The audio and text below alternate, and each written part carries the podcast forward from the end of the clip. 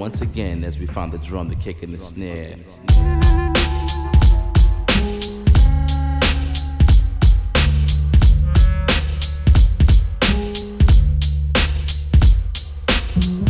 Hello, my dear listeners. It's ninth episode of AK Podcast, and today, with my friend, famous American journalist Joe Lindsley, we're going to talk about majesty of monarchy. Is it romantic idea? Do we need majesty in our life? We're going to talk uh, with Joe about his trip across Ukraine, have he understood that he is on the edge of the free world, and how he faced evil, clear evil. We'll talk about Maidan of course, Joe will tell us some his famous Washington stories. Uh, he'll talk about his dinner with Bushes and other insights from Insider. It will be interesting. And before we start, it's important to notice this episode was recorded at the beginning of the September, and now we are almost at the end of the October. And some things changed since that time. First of all, some news they are old news also joe mentioned that it's easy to get power here we don't have problems with it Unfortunately, things changed, and after sheltering of our energetic objects by Russians, we have some issues with power. Uh, Russians destroyed some percentage of our energetic objects, but we are working on it. It's not a big deal. We are strong even without power. Also, I mentioned that Musk is doing bright things. It was before his tweets, which I think is not very bright action he done. And also we're talking about Liz Truss, but today new prime minister was assigned. So again, this political news review is also a little bit unactual. But other from that, a lot of thoughts, ideas and feelings, which I think are important reflection and interesting to hear. So enjoy one hour of AK podcast now.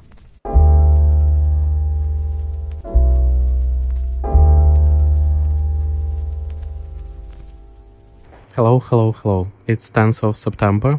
Again, my friend, my guest is Joe today. Uh, let's talk, Joe. Last podcast was nice, to be honest.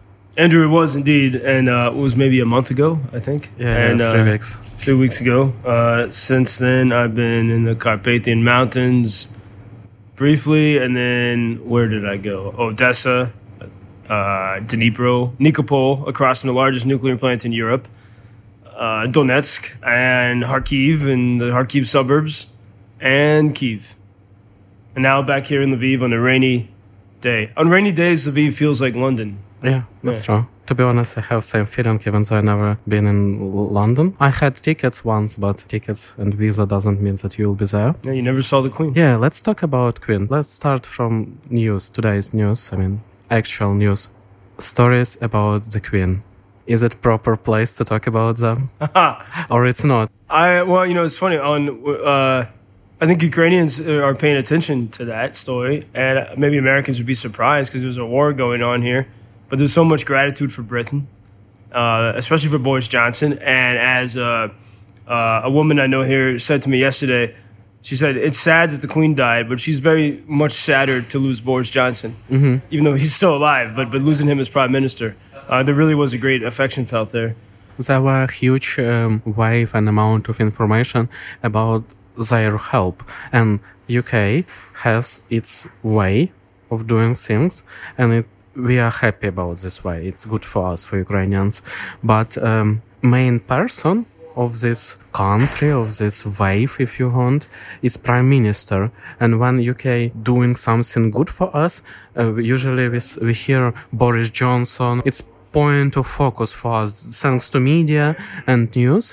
When there was this new news announced that he'll go from this position it was very big like sadness. Uh, here i think for one week a lot of people were very sad and they thought gosh there will be another person. Yeah, but I think Liz Truss, who succeeded Boris, uh, will was been pretty strong in Ukraine. Uh, not the same as Boris, um, but it was pretty strong. And uh, yeah, and I think in terms of the like what the monarch gives the UK is stability, and we see that. I think we will see that even well with Charles and. Uh, um, and and and you you recognize that like I, look at what happened with Brexit, and for example, just take Brexit. I think it almost tore the nation apart, but because of Elizabeth, and I think even if, if Charles, you know, if that happened when Charles was king, it, there's a uh, there's a, a binding force for the nation, and and this is why, for example, I spent a lot of time in Georgia. I think we might have talked about this before, but Georgia, the country, and they've they, Russia occupies twenty percent of Georgia. Uh, Georgia's a small country, four million people or so. Uh, and Russia tried to take over the entire country, and there's a strong movement to bring back their monarch, uh, their old traditional monarchy before communist times. And uh, th- there's a sense that if you have a monarchy, you have a majesty. That it, it, it- it's, it's a protection for your nation. Like you know, it's, it's going to be harder to erase your national identity, and so the Georgians sort of see this. Uh, and, and there was the uh, French uh, foreign minister in 1971, when right after Queen Elizabeth visited France, and he said, uh, "Wow, I, you know, I, we're a bit jealous of Britain because because of the monarch, they have both democracy and stability, which are two difficult things to achieve." Uh, and I've been thinking a lot about this in the context of Ukraine. Before Zelensky became president, he said every Ukrainian is president. And I, you know, when I hear some of these Americans say, "Oh, it's, you know, it's ridiculous uh, rhetoric that Zelensky somehow is a dictator and all that," and uh, you know, U- Ukrainians are extremely independent from their government. They're very dependent on each other and their families and communities, but very independent of the government. And I said, "D- d- "There's no way you can have a dictator in Ukraine. Like, you don't even listen to the cops. You have a conversation, you know, and you solve things that way." Um, and so, Ukrainian democracy is maybe quite unique in the world. Um, You, you sorry, when you talk about it, it sounds very romantic. But uh, what don't you think it's bad? No, not freedom, but that, uh, like you said, Ukrainians never will stay for in the flat for two years with, without seeing their grandma or something. But laws, I mean, law is not bad idea. Well, I, I, I, think, yeah, it is. It's it's romantic and maybe poetic, but also some truth to it. Just as um, the idea of a monarchy is romantic, the idea of the America America being a free freedom country is romantic. I think it's not really grounded today in a lot of fact, uh, but there is, you know, we, we need a majesty to how we live. And, and and you know it gives us some meaning, some na- national narrative. So this is what the monarch has given the UK.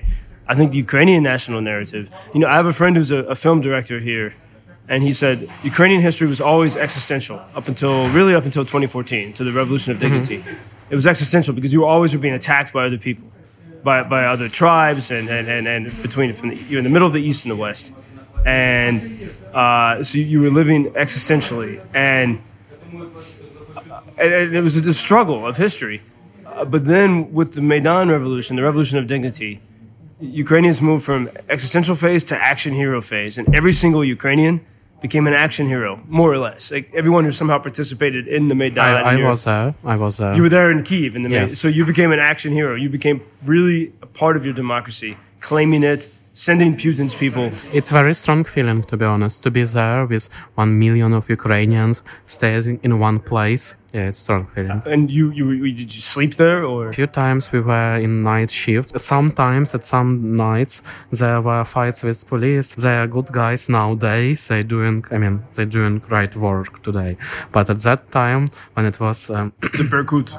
attempts yeah attempts to play in dictatorship to stop people against their will to do to be free to be in europe to move somewhere to the light not to the dark. That night sometimes it, they were very long and cold. Sometimes they were hot. So um, almost no one sleep on the maidan. Yeah there were options but usually you were security guard or moving some food or even a lot of wood uh, i mean wood which you use to make fire in the barrel. So uh, there were a lot of infrastructure movement with all this Who, stuff. who organized all this? I mean, how was it was crowd. self-organized? it the was crowd. yes crowd. Crowdsourced and crowd. I'm i'm reading lectures in the university and crowdsourcing and a lot of different applies of crowd power. We talk about how it can be used for science to understand society and make it better. But let's get back to the queen's story. Uh, is it proper place to talk about your story about Churchill and Queen, or it's uh, better not to record Yeah, this? sure. I think when and but uh, can I just mention Andrew that this idea you you were I don't know criticizing him but saying uh, my idea of Ukrainian democracy maybe was too romantic, but you know you you participated in the revolution, right? Not many people get to do that in the world in human history. That's a romantic thing, right? I mean, it was was it not romantic to be? I mean, It it, was, was, uh, scary and tragic and and but but I was, I think, 17 years old. So just imagine this type of emotions. You were with your friends, you travel from your city to Kiev, and like I'm not sure even that my parents knew about Mm. it. Maybe it's interesting. You say, I ask where did we sleep? There, there were a few administrative buildings we used to live Mm-hmm. you there. occupied. Um, it's like st- stigmatized word, I can say. Yeah. But yes, yes, we used it for. At the end of the day, what is the main point of this government building? They should serve to people Mm. Exactly. in some way, in in like good society without uh, conflicts. There are people in like expensive clothes, maybe not always, but I mean t-shirts and all this white. Uh, how you name this? Color white color right and uh, they serve the country in good in good times in bad times this building serves people place to live to be the host and main idea they always should serve the country mm-hmm. government should serve the country if they don't want at one day society will do the move will change the government I mean, maybe it's romantic. You're right. It is. But but, but why should life not be romantic? I mean, and, and be this great adventure. And No, that's what right, if you live in a right, democracy, we're right. all participants in this but. I'm against of breaking laws. It's my point. I mean, you should be, you can be romantic if you want. I prefer to be romantic, but breaking the laws, it's some like uh, border you shouldn't pass in your romantic. Unless the law is a bad law, right? I mean, I mean, that you were breaking the law by But entering who can decide what law is bad, But, who is good? But, but this is the and this is I had a very interesting conversation in Odessa uh, a few weeks ago with uh, a great jazz maestro and a chef, and uh, he's got a jazz club in Odessa. Uh, my friend Yaroslav, and we're talking about the Russian word for crime and punishment versus the Ukrainian idea of crime and punishment. And for Russians' idea of crime is crossing a, a bureaucratic line, mm-hmm. crossing a legal line. For Ukrainians' idea of crime is something shameful and horrible that's against your nature, you know, against the idea of goodness. That does, so, in the Ukrainian idea of this word, from what I understood, you know, breaking a rule, let's call it a rule for now to keep it, Okay. breaking a rule could be okay, moving around the rules. But what you will not do is do something dishonorable, do something that's shameful, do something that will violate another person's dignity. Uh, and so that's very much the Ukrainian understanding. And sometimes it will mean that some laws will be broken and ignored. Whereas the Russian understanding seems to be, oh, whatever the government says you must do, that's it, because it, uh, that is the truest thing. Whereas I think for Ukrainians, and it used to be, I think, for Americans, I don't know now, uh, the truest thing is something beyond the law. You know, you don't, it, it's, I hate it so much when I hear American politicians always saying we are a nation of laws. They say that more than say they, than they say we are a nation of free people. Um, it, it, I think it's a problem, and I, I think we, we worship the law in America. Uh, this is why I like, I think, the British system. Um, it- it's you, you don't hear them saying that so often, uh, and I think that the majesty, and we as we see in these these scenes of from the after the death of the Queen, you know. Everyone is particip- Their lives are part of this romantic drama. Their nationhood is something beautiful. But I think it was for roy- for royalist people more, for people who feels um, distantiated from this culture of royal mm, family. They, I'm not sure they feel a lot of sadness about it. I, so I think in Britain it's pretty widespread because this one particular person was so so much a part of their life. Uh, but did, you see the the video? I think it was just started to circulate today of the Ukrainians about to go into b- battle in in, in uh, Kharkiv region, singing the national anthem Yes, in this. yes. Be- I mean, in this beautiful glen with the light Yes, dappled through the leaves I've trees. seen it in your Twitter. Yeah, did, like that's romantic. That's it's romantic. true. That's true. and and it's like watching a movie because this is the, real life is the best movie you can ever have if you live a life of consequence and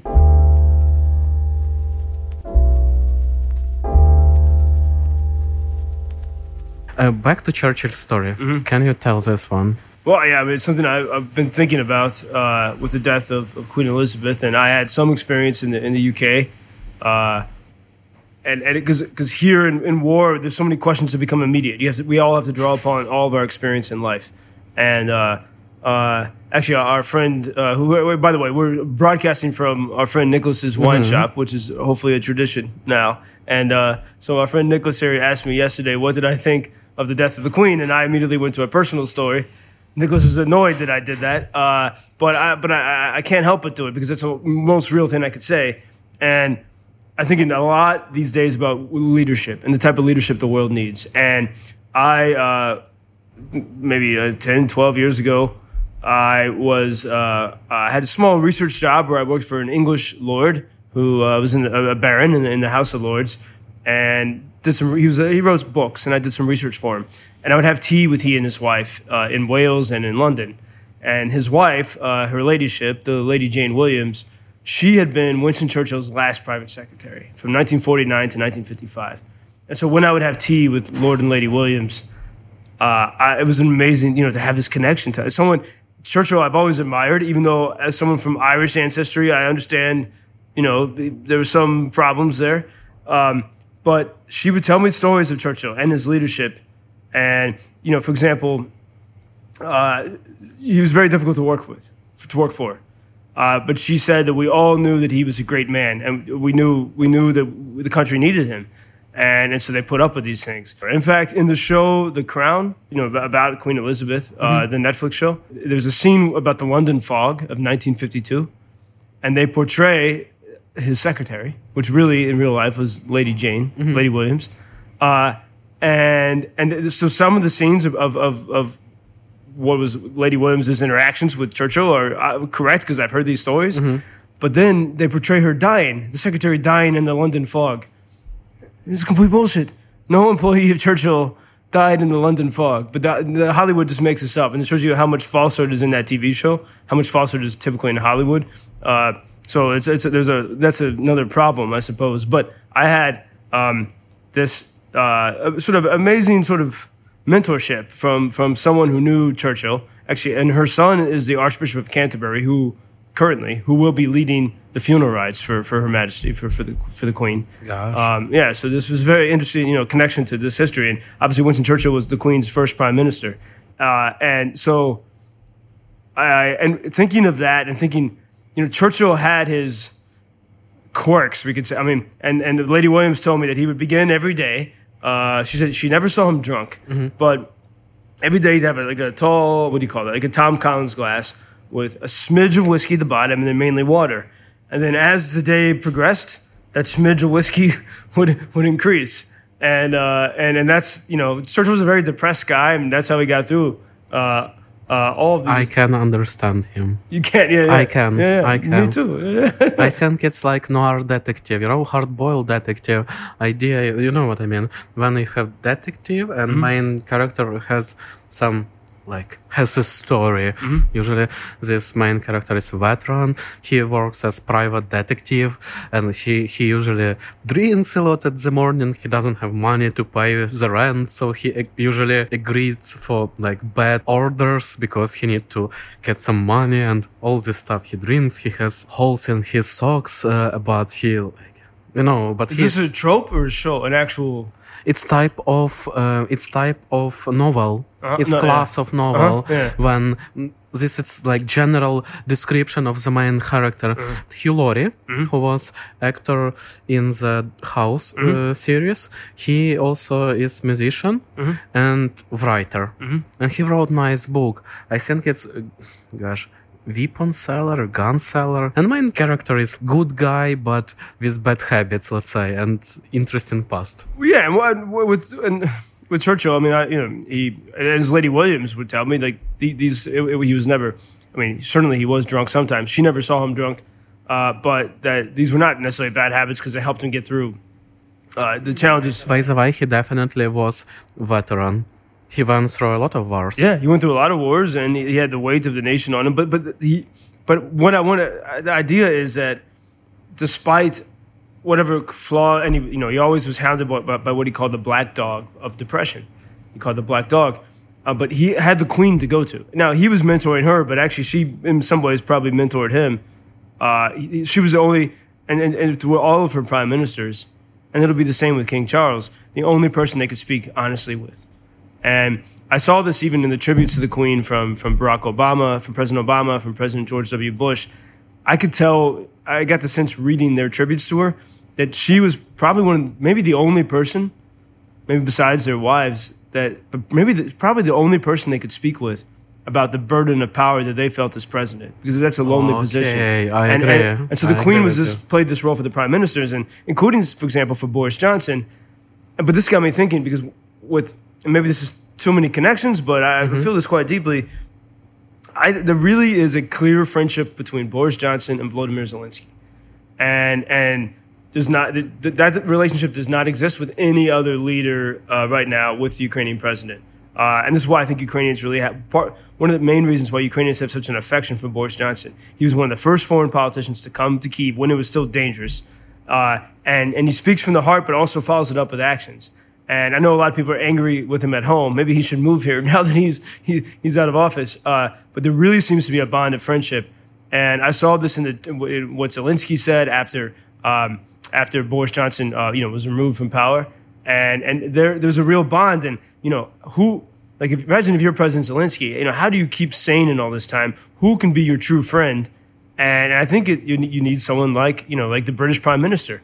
Um, and the same way that the Queen was that type of person for for for for, for British prime ministers, for American presidents, uh, I, I really think that there's a and I, I learned a lot about Churchill's wartime friendships, like his friendship with FDR, and and and, and like, that is so important actually to, to to succeeding in the battle to defeat the Nazis and the Japanese. Can you please tell about it? It's interesting topic. Yeah, I mean, they, they were pals. In fact, in, in December uh, 1941, after Pearl Harbor, Churchill traveled to Washington, and he uh, he and I know a lot of this because I, I listened to the Churchill archives at the Cambridge uh, Churchill College in Cambridge, and uh, I got to listen to tapes of people that th- th- like, two days after they were allowed to be released after these people had died. Sorry, maybe let's make it a little bit easier for listeners not from US. Um, when you say FDR, you mean Roosevelt. right? Exactly, Franklin Delano Yeah, Roosevelt, yes. president uh, for you know four terms uh, almost in the United States, and Churchill traveled to Washington. Uh, One question Yeah. about Roosevelt. Is it true that last voting on before last when he was elected, his name wasn't in the list? no, he was on the ballot. I'm sure. Four times. Yes. Constitution gives this possibility Uh, to person. Back then, it was allowed. Uh, Uh-huh. Simply, George Washington's precedent of only running for two terms had lasted as sort of a common law idea uh, until FDR. But then after Oh, FDR, okay. they passed a constitutional amendment saying only two terms.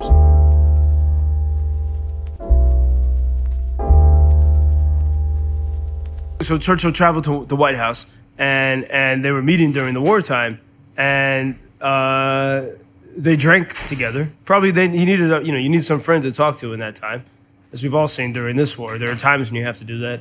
And Churchill, according to the story, was found naked in the stairwell in the White House, passed out drunk and naked. Um, and you know, if we lived in a time of social media and stuff where someone might have somehow heard about that, people might say, "Oh, this is this is fake. This is a uh, this is some of the criticism I hear of Ukraine. Like, oh, this is a, you know, his country, Churchill's country was under dire threat, and there he is naked and drunk in the White House.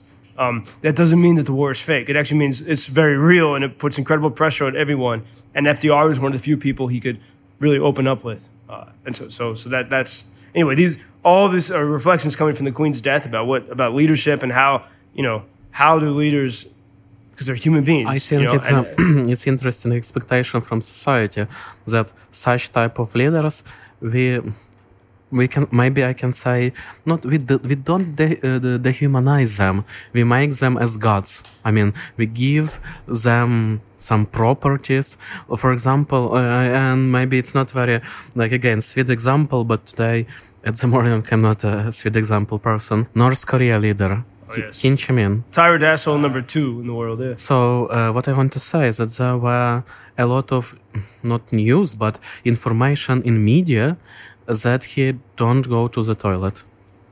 He's such type of uh, person close to the god, Oh yeah, yeah. and it was part of the media strategy, let's say. So and it's like obviously bullshit. This is why he got so fat. That's true. he could never get, he could never get rid of it. He could That's never true. get rid That's of it. true. Also, I heard story. It's all stuck. I heard story about this guy. So there is one guy, I think in Germany, and he has farm and he selects some special type of rabbits. It's expensive, delicious food. And uh, folks in North Korea ask him to give uh, them um, some amount of these rabbits, both genders, to be able to make to uh, to create a lot of populations of these animals, because there is food crisis, it's like uh, food insecure in North Korea, and it's true. A lot of people, and it's interesting. There are two Koreas, you know what I mean, and in one in North, there people are not so tall as people in the like another part of the same South. Yeah, country yeah, yeah. because of the food and like bad style of life but however it's the same nation right Mm-hmm. um, what i wanted to say about rabbits they asked him this german farmer to provide these animals for them to help with this problem it's not very easy to decide i think but at the end of the day it's to help population stay alive not to die without food it's good move so he sent some amount of these animals and in north korea they use them to cook dishes for uh, the new year party dinner or something for for the tyrann Oh, it's bullshit. it's Yeah, bullshit yeah, again yeah, so it's why he is so fat because he it's not fat shaming of course it's tyrann shaming. Let's clarify Tyrann shaming, yeah, yeah, tyrann yeah. shaming I don't like this type of guys. So and folks at all so be like any type of shape you prefer it's your decision and your life but please don't be tyrant because people uh, don't like it at all so again about. Churchill's story did, did sorry about interrupting you he's drunk with his friend Yeah, that was all to the story. But I I think uh, it's uh, the, the main thing is, uh, and the big question now, you know, who are these leaders that we have today? And uh, I mean, like Ukrainians love Boris Johnson. We don't hear Ukrainians saying how much they love Joe Biden. They say they love America, but but because Biden hasn't been vigorously his wife was here right she came to Uzhhorod and uh, so not to Kiev. And I guess you know the American president has to be more protected, but Yes. uh, and this is part of the like what I like about the British system too. Like Boris Johnson could go to Kiev because he's not head of state. You know, because because they have a monarch exactly. and monarch is Stability. under protection under umbrella Exactly, and yeah, they yeah. have prime minister to do the like the shit in the field yeah, if and, we can say And, and I, more and more, I think that this is a problem with with the the American system. Uh, i think in some sense maybe yes because we, we we worship our president as a monarch, and this changed a bit. With, with Trump started to break some of that, but uh, uh, the president could kind of do whatever he wanted, whether it was Obama or Bush. I'm uh, not sure are you sure that he won't be impeached if he does something very bad Yeah, well, that's what happened with Trump twice, uh, Ah, yeah. but not necessarily very bad, but things that people didn't want um, if, to to break out of the system. Eh, maybe that's a whole other podcast conversation. yeah that's true that's true I think so, but I because it's a lot, but it is the death of the queen and the war in Ukraine and looking at tyrants like Putin. These this is a time when we really have to think about what kind of leadership does the world need. You know, who what does it take to to be a leader, and um, what kind of political systems do we need? And in, in, in the U.S. and you know the the Turkish president, who I do not like at all, I do not trust. Uh, but he he- said a, a couple days ago, he said, you know, America hasn't been really supporting Ukraine, uh, and you know America could have given hundred HIMARS, and so we could actually be in a much better position. Like as soon as those six HIMARS arrived, the long range, high mobility uh, uh, rocket launchers, uh, when they arrived in late May, that changed everything. Because up until that day, the Russians were gaining territory every single day, significant territory. Uh, and then cities were falling, boom, boom, boom, boom, and you Severodonetsk, and then and, and it seemed like that was going to be the story of the summer. But then all of that changed thanks to these the, the long range, uh, high mobility rocket launchers that only s- six, and then six more arrived, so about a dozen, changed the war.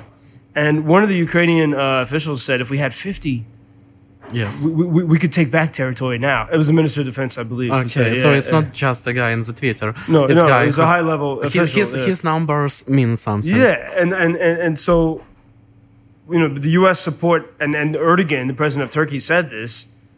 Uh, yeah, the U.S. support has been slow and tepid.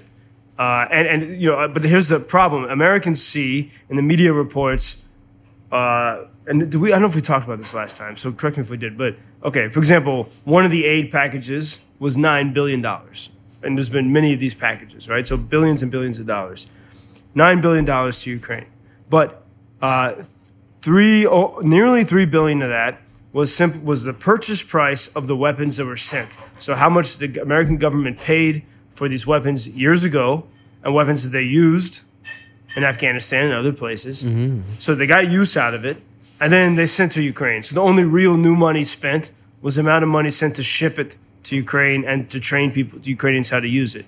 Then the other six million of that was money for the United States to purchase new weapons, which they already were going to buy anyway, but they slip it into the Ukraine package. Oh. Uh, So you mean USA bought a weapon for USA, right?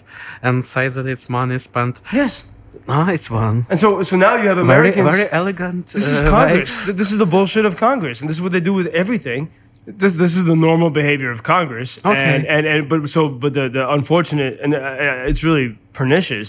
The unfortunate consequence of this is that your average American only sees oh we gave you know, Nine billion- billions. Mm-hmm. 9 billion 42 billion et cetera to Ukraine and they think that all that money has actually come directly to Ukraine and it's just not true but what it does is it makes them uh, it makes them um, say okay no more we want we don't want to give any more money but, Yeah. but but but so it's false Are prices uh, increasing in the US?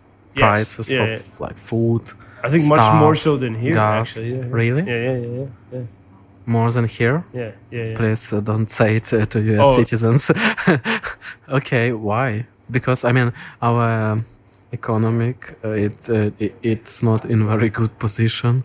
There is draw. neither is America I mean look in California you can barely get power or electricity we have no problem with that here now and Ukraine's at Why? war What is the problem in California? It's, it's it's a lot of poli- mismanagement of resources, and uh, and that's really what it is. Why Elon Musk like doing so bright things, but he cannot manage electricity? I mean, I know that he's not in electricity he- department. He, he left. He went to Texas.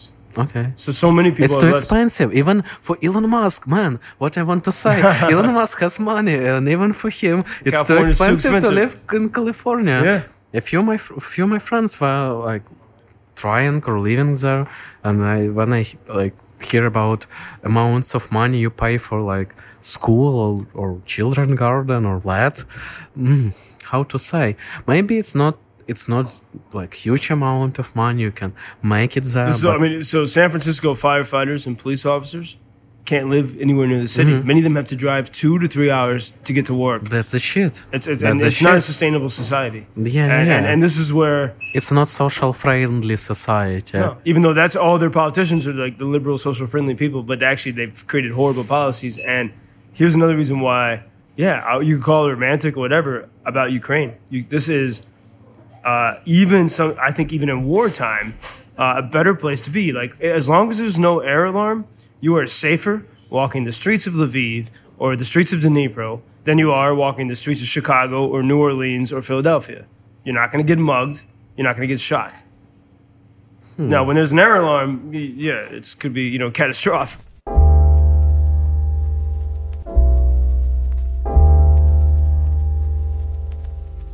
Can you tell me about your trip, last one? How long it was? about uh, 14 days traveling traveling through Ukraine uh, with uh, with a colleague from UkrainianFreedomNews.com, and I'm doing a daily radio show with Chicago's WGN, and I wanted.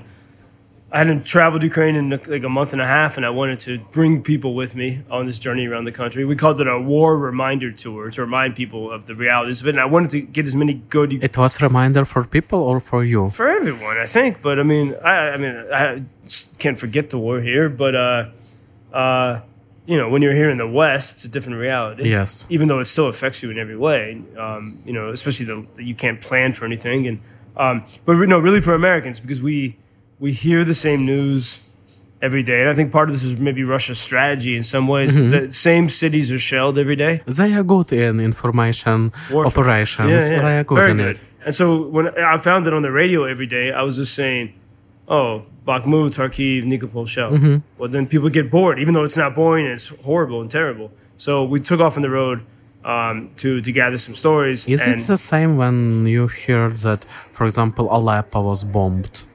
in US for you for like I don't know regular one like guy from US American is it the same type yeah, of the- yeah. Nikopol, Aleppo? Well, that was the, the difference at the beginning of this war is because of social media in particular. Mm-hmm. And, and Americans had just recently just sort of discovered Telegram. Okay. And so they were able to see, I think without that social media coverage, you wouldn't have the HIMARS coming to America. You wouldn't have, but, but, but it was the people stood by Ukraine because they saw what was happening in a real way. And Ukrainians are very good so at it's populism in some way for your government. Populism. I mean, they Yeah. do something which people it was a to them. political necessity that they had to do something for Ukraine. Okay. And I think that's part of the reason why they have these inflated aid packages. Like, oh, look at what we did, but when you're tired, you'll get tired of it soon, and we can, you know, forget about it. Uh, But when I would say the most two two the most striking places in, in the trap. I mean, we were in Donetsk, but uh, the most striking places were, were Donetsk region, not region. city. In the region, yeah, Okay. yeah. But very close to the city. I guess that would be the third. I don't know if we'll have time for that story, but uh, Nikopol, which uh, a city I knew a few months ago, uh, right across the Dnieper River from the Russian occupiers. We um, in May I brought musicians from America. We had a, a charity concert there, so the Russians could see us dancing and and and and, and, and listening to music and. Um, I hope they saw that Ukrainian joy, but that's also across from the largest nuclear plant in Europe.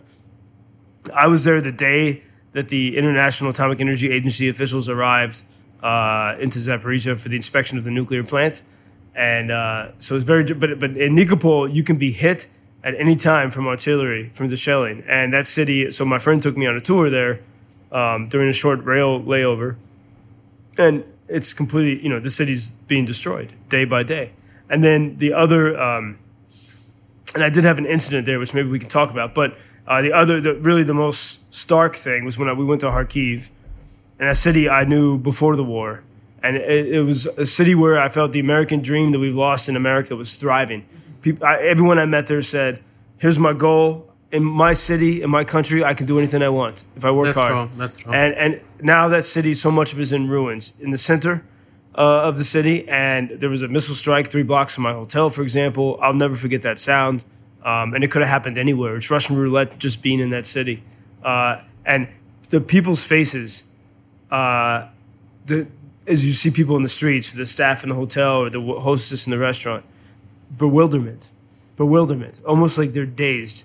And um, it's, it's, it's, it, they're living this constant terror. And then we went to Saltivka, that northern suburb, the northern neighborhood, a huge neighborhood uh, of Kharkiv.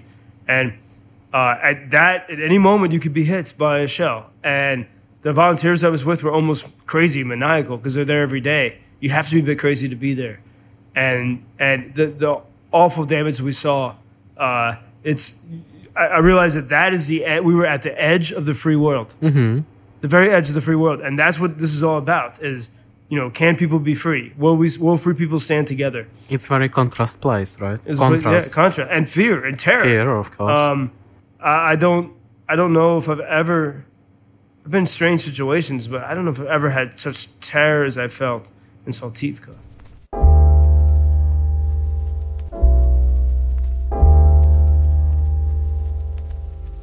you have new silver hair.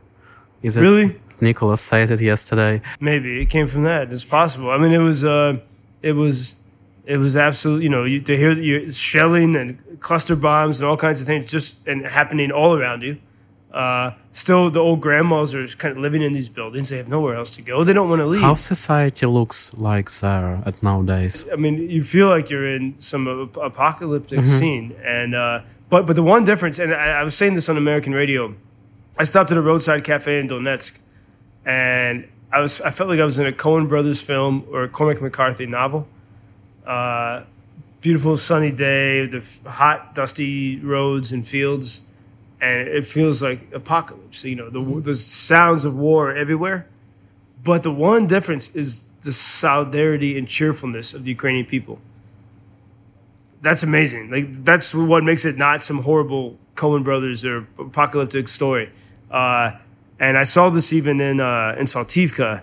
Uh, the the cheerfulness of the babusas of the grandmothers who continue to live in these buildings and the buildings have been shelled. They live like deep in the building where they kind of can be protected. It's Soviet concrete. They are so robust that I, I, I don't know what should happen for some of them to like leave their homes They, they like won't be home. They will live on that place where home was. But in a way, that they're they're frontline fighters because if they weren't there, if they and I had they this, are front line livers. livers, livers. yeah, li- li- liver, yeah, yeah, yeah, and but it's but but I think also I could say fighters because and I had Yes. this debate with some Ukrainian friends saying, oh, all like these cities should be totally evacuated, but if the people left, you lose, you lose, you know. Uh, Joe, I, I cannot agree with you here because what I hear from my friends or from people who who are in our army who are fighting. Usually they say that civil people they they don't help they just distract you. You're trying to keep their life safe. Yeah. and if there is no people there you can just like do the main work kill russians. Uh, this, yeah, I, I see that, and but that's why I also speak of the bravery of these civilians there. Isn't it stupidity in some way? Not in Kharkiv, but in front line, where it's like you can be killed every day. Sometimes these people they have children and they stay there because it's our home. I I I don't judge them, but isn't it stupidity to put life of your life of your family on the like on this stage? Before even saying that, I think anyone in Ukraine could be hit at any time. We've seen, you know, uh, the, But the- in, the- in front line, especially when government say you please go away. yeah, sure. If the, yeah, It's like I understand that, but but I, super red, almost red, like hot orange zone. There will be like fight tomorrow, nowadays, today. I, I understand, and, and we saw this in uh, the suburbs of Kiev, which I also just visited, uh, Okay. you know, months ago. Uh, those people that decided didn't have time to get out. I mean, the government, you know, wasn't really ready for this in many ways, right? So Yeah.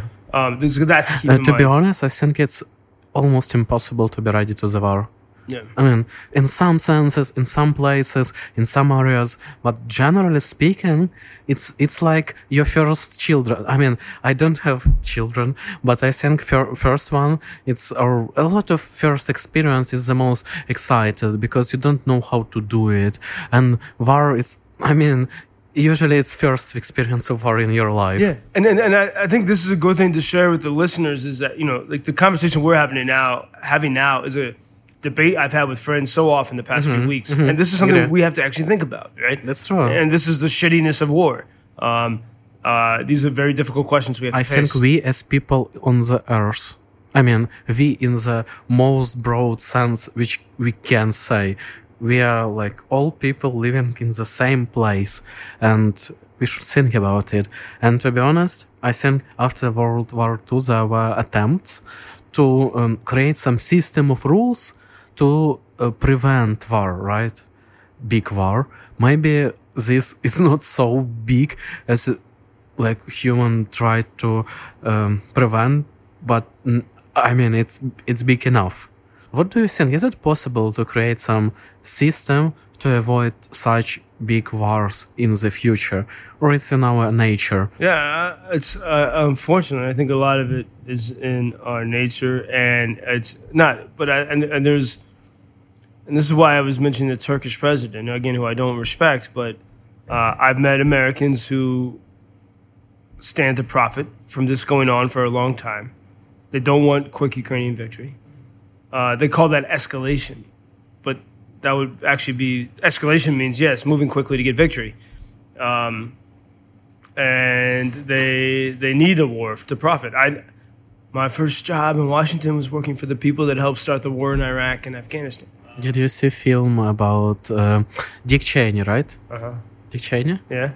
Did you see film? A scene film about him, Power or something? Oh, with Christian Bale playing. yeah, yeah, yeah, yeah. I, I, I should watch this stuff, but I, I have a hard time watching it because I know too many of the people in that, and it's Of course, it's not hundred percent realistic. yeah, and I, I just don't want to relive that in some way. But uh, So you was uh, somehow connected to this uh, historical period. my first job in 2005 after graduating from University of Notre Dame was working for the magazine that that that that where they were the architects of the wars in Iraq and Afghanistan. But war in Iraq, I think, was for a few years at that point of time, or I'm wrong. No, yeah, I mean this was so the war had started from from 2001 and uh, and then 2003, Afghanistan and then Iraq. But uh, it was I was there during the time of the surge. But no, the, the magazine where I worked was the the ideologues there uh, were the these are the people who like were the pushing for the war since 1997. Uh, Bill Kristol, the my And these people, they were politicians, they were they were they army were, they, they were the, they were the thinkers. They were the intellectuals that said But in uh, what place in the I don't know social system or political system they they have they had at that point of time? uh, very influential. In fact, many people called the magazine I worked for the in-flight magazine of Air Force One Okay. because it was influential, especially in Cheney's office. Um, and, Okay. And and and and, and the, the the plan for the surge was developed through the magazine. Um, uh, uh, some military theorists, uh, you know, published the this is what needs to happen in order to turn things around in Iraq in Really? 2006. Yeah, yeah, yeah. Aren't magazines and newspapers and social medias and channels just a tool for propaganda for government to give right message in right light? It depends. I mean, uh, uh, mass media can be and can be manipulated that way, and I, that's a different experience I had, for example, with Fox News. But this magazine I worked for it was small circulation. It was it, was it was focused on the inf- you know the influential, powerful people. Sorry, I try to understand. So small audience, but influential audience. exactly. That's why they they called it the in-flight magazine of Air Force One. Okay, I've got the point. Imagine you're flying like KLM or British Airways. You have the British Airways magazine. Well, this was the magazine that people read on Air Force One. This is the magazine that people read in the West Wing. Gosh, I think in Air Force One, it's the president's fly, right? Yeah. I think he or she or they read something more important than magazines, to be honest. But that- but that- My memes, maybe, maybe they. Maybe today, yeah. yeah, yeah, yeah. Uh, Joe Biden just. Joe Biden, I don't think is, he likes not, very old school memes. I don't think think he's able to read much anymore. His mind's not there. And Trump was tweeting, and um, but uh, it's the the people. Maybe he has some special person to tell him the most funny memes this person seen during the day. I don't think he's even aware. I don't think his ment- his mental capacity is even uh, uh, Really? there. No, def- Really? definitely not. It's clear. How how how it can be? I uh, think it's the best popular example. I mean, I, I've seen this for years, Mm-hmm. uh, for two years at least with President Biden. But uh, watched the interview he did with Jimmy Kimmel, with the late night talk show comedian Mm-hmm. when he guy. said that when this question about is Putin a murderer was asked or it's not said? I don't. Yeah, you can. Uh, but I didn't focus on that part of it because to me, No, the- it's the same one. Yeah, it was the same Okay. one, but there was uh, the late night chat show host cut off the president of the United States to go to commercial because the president was rambling incoherent shit. I mean, it was extra- extraordinary, and it was that moment when finally the the sort of left wing in America, which had been saying, "Oh, it's a conspiracy theory to say Biden's not mentally competent," that moment changed it, and finally you have liberals, uh, not liberals, but Democrats saying, uh, "Wait, this this guy, he, he's not mentally there," and you can clearly. So the most clear example is that interview, but it's been going on for years. Sorry, what you are saying? You're saying that he's not mentally uh, h- health person. Yeah, Is uh, rule is ruling uh, of uh, USA nowadays? well, ruling USA is complicated because you need the Congress and you and, and, and a lot of things. Um, but uh, okay, is the first first person in the country. it's a very dangerous situation, especially given what we have with Russia. And but I think what and maybe we can we'll end it on this. We'll save it for another conversation. But Trump could not be controlled. In the end, maybe he was controlled a bit. Um, uh, Ron, let's go. Yeah, Ronald Reagan ran for president. He was an outsider, Hollywood actor, then became governor of California. Um, but an outsider from the political system, really. He becomes president. Who does the party, the Republican Party, make as vice president? George H.W. Bush. What was George H.W. Bush's previous job? Director of the CIA. So, really an inside guy. And they're like, okay, fine. The people want Reagan.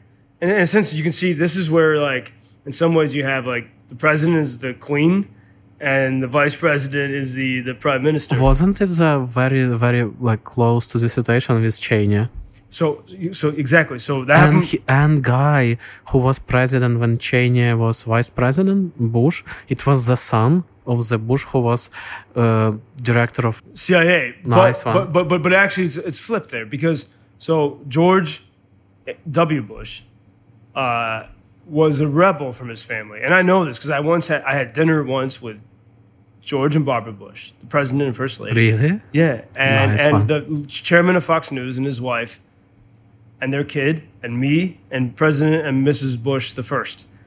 And the Bushes were quite—they're very lovely people, and that's a whole other conversation. But Uh, Mrs. Bush got mad at me, the first lady, for a different story. But uh, they really amazing, kind people. But they were speaking ill. They were talking trash about W. They called him W.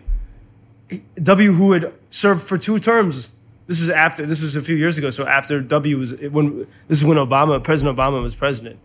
Uh, they were talking trash about W, like making fun of him, even though he served one extra term than his father. And so there, there was some kind of W was a was a rebel in a way. And when he ran for president in 1999, when he started running, uh, and in 2000, he was against foreign wars because Clinton had, had intervened in the Balkans and, and W's main campaign plank was no more interventionism. That was his whole shtick, and the people voted for that. But then he gets the nomination because the people supported what he said, and the party and, and his parents, his parents and the party came in and said, okay, well, you need Dick Cheney to be your vice president. Dick Cheney, who was Secretary of Defense under Nixon, uh, who was a war guy, he's got to be your vice president. And Cheney influenced the course of the Bush mm-hmm. presidency. Mm-hmm. So Bush was an anti-war guy, and then Obama, President Obama, Barack Obama, then senator, runs for president, anti-war guy. Get, get- let's get let's get the hell out of Afghanistan and Iraq now. That was his whole campaign. Big, a big part of it, not all of it, but a, a big portion of it. He gets the nomination. Who do they make as vice president? The guy that ran the Senate Foreign Relations Committee that was involved in and supported all these wars, uh, Joseph R. Biden, becomes Obama's, and then Obama was transformed. You know, they're like, Gosh, I don't want to be conspiracy theorist, right? But you mean that it's interesting balance and what people see and what uh, stays behind what they see, it's always balanced by powers. well, for example, we, we started this conversation talking about how the Queen or, or the monarch in the UK performs a lot of that role by by mitig- you know, being some kind of uh, check and balance with the Prime Minister. Uh, and in the U.S., we don't have it like that. But there's there's there's an unnamed. Yes, I mean I think the examples I just pointed out, you can just clearly look at that, and at least we can ask questions about it. Uh, like Obama, President Obama, and President Bush the second were both anti-war, and then they changed so so much. And then President Trump, uh, when, when when Donald Trump was running for office for president, he was also anti-war, and actually he ended up being he was the first president in out of all those guys to not start a new war. Amazingly, Did Obama start? uh, yeah, Obama started intervention, military interventions in Libya and Syria, right? I believe, uh, and Trump resisted that. He did do some targeted attacks on Iranians and others. But who did they? Who, who did the party make Trump's vice president? Mike Pence. Mike Pence was very close to the the the neoconservatives, the war party of the war sector of the Republican Party. My first interview when I worked for that magazine, the Weekly Standard, that pushed for Iraq and Afghanistan wars, was with Mike Pence when he was just a congressman. He was groomed by these people, and they thought, okay, the people want Trump. Well, we got to control him somehow. We got to we got to get him into our system. Mike Pence is vice president, but th- but but Trump did whatever he wanted, and and Trump and Zelensky had that phone call where they were beginning to cooperate. Zelensky had just uh, maybe several weeks before that phone call, he had hired as his press secretary a girl, a woman who had been a reporter for the New York Times, who's Ukrainian, but she had broken a story in the New York Times about Joe Biden's family's corruption with pro Russian interests in Ukraine. So Zelensky knew something about this. He and Trump were poised to start working together, and then Trump was impeached because of that phone call. Mm-hmm. And because of that, then Trump could not stop communicating really with Zelensky and and these Zelensky and Trump are both kind of outsiders, and, and I, I think that we have a, there's a lot of questions we need to ask about how you know who's trying to affect and control these things, mm-hmm. and now we see you know after the wildness of Trump, and yeah, he was unpredictable and uncontrollable. Also, Dorechi, by the way, like Ukrainian people are in their democracy are unpredictable and uncontrollable. Um, and now, no wonder, I think, we have a president and a vice president who are not super mentally sharp in different ways, and uh, and we like we very rarely hear their voices. Like we hear Boris Johnson speaking clearly. You hear the president of Estonia, Latvia speaking clearly about this How, war. what do you think about Zelensky? His speeches? I think it's fa- fantastic. I, It's I- no, fantastic. I agree with I- you. And maybe fantastic. It's fantastic. Could sound like a fantasy. It's it's it is real leadership. You can see the change in how he looks. Yes. And now he is an But I actor. think it's also work of the team. You need a team. No, it's like the Ch- Ch- Churchill the same, and you know uh, projected an image. Uh, Mm-hmm. you had to, and um, so so th- this is this is normal. Uh, and Zelensky, and maybe you did need an actor to be in this role. You know, But Um, actor will do it great. yeah. And so I think Shakespeare said he is playing stupid person better than stupid person can play. yeah, And I just, it's not about our president, he's not stupid person. I'm just telling about his actor skills and skill to make great speech. but but but even like before before the war, even though he was an actor, we didn't see that from him, and and and the war has summoned him to this. And I think, and this is why I also like what I see as the the friendship between Boris Johnson and Zelensky. Uh, the war makes you more serious, and for all of us, like in all of our lives, here in Ukraine, we have to answer things more intensely and more quickly. And I've seen that seriousness from Zelensky, and part of that can't be acted every day. Um, I think even with a great because that he was he's very different than what he was before the war, and uh, uh, but but I, I, I we cannot underestimate the fact he could have fled Kiev.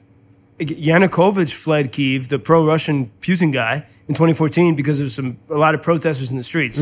Zelensky had much more of a serious, dire threat to his life, and he, he could have, and would have had a lot of sympathy around the world, but he, but he didn't, and and that that one act can never be discounted. I agree. Yeah.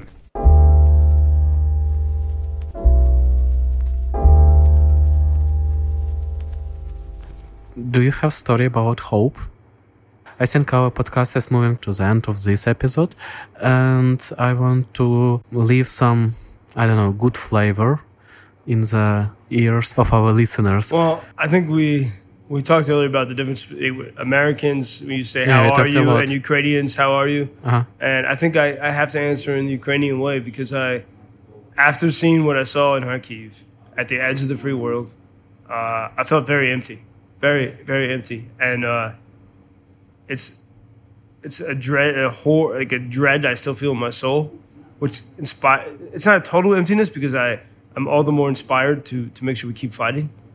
Um, but it's it's to, to, to see how there could be such evil, which we, we know about, you can read about. So you faced clear evil. Yeah, yeah, that's what I felt. Yeah, yeah, where evil was just inches away from us. How did you feel it? As you hear the Russian missiles and shells raining raining down on Saltivka, mm-hmm. and then I see the damage they've already done, and I look at the bewildered, and it was bewilderment. I don't know how you would say that in Ukrainian, but like a more intense type of confusion, almost confusion and terror mm-hmm. combined in people's eyes. Close to panic? Panic, but even a deeper panic, so they're not like almost bordering on despair. And but I could see it in their. Uh, I remember I can I, as I'm talking to you, I can see the faces of people I encountered through my time in Kharkiv, and even before, I saw it in their eyes. Even before I saw the horrible, horrible stuff, because it was so apparent in their eyes, and I think anyone could recognize that. And for example, this one woman I saw walking down the street, and uh, she. It was not just her. This is she uh, represents a lot of people I saw there. So, because it's not just an outlying situation, and she's walking down the, the main boulevard of Kharkiv toward, toward the Maidan, the main square, and in her eyes was such sadness, and she's looking around at all the destruction around her, and she looked so lost and alone and afraid. And that was what I saw in so many people's eyes. And it was the hotel staff as missiles are raining down and only hitting, they hit a few blocks from us, but they could have hit us. And the staff is, you know, looking out the window, um, you know, sort of timidly looking up at the sky. And there's this, um, th- th- this is why that the most important thing I can finish with is saying, you know, th- that is, this is the free world under threat. These are free people under threat, good people under threat. And uh, if if you don't, if whoever doesn't fight with this is okay with evil taking over, and it's going to keep spreading, and uh, it is everything we hear about never again, blah blah blah from previous wars. We're letting this happen again still, and um, six HIMARS. I'm sorry, America. It's got to be a hundred. Just do it. Get it done. And uh, and, and I know there's a, a fear of the nuclear stuff, and Putin's holding that over everyone, but you know what? Let's make Putin afraid of us. That's the only way you can beat these guys. Yeah, guys. agree That's the only way you can beat them. And this is one maybe it was a good thing about you know a crazy wild-eyed tweeting president. It's like you don't know what he's going to do, and um, the world needs that type of leadership. It's the only way you can stand up to uh, to Vladimir Putin. I agree with you. We need strong leadership Yeah. today. And crazy people like Churchill.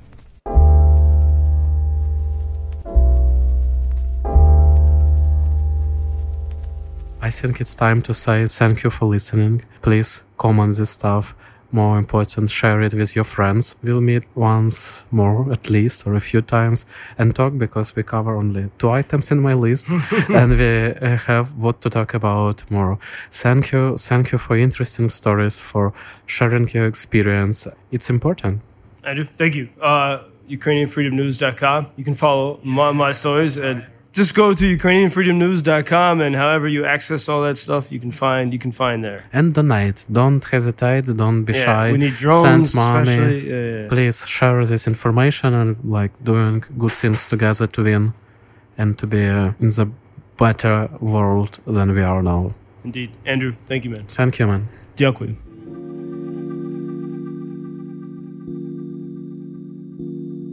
I like that.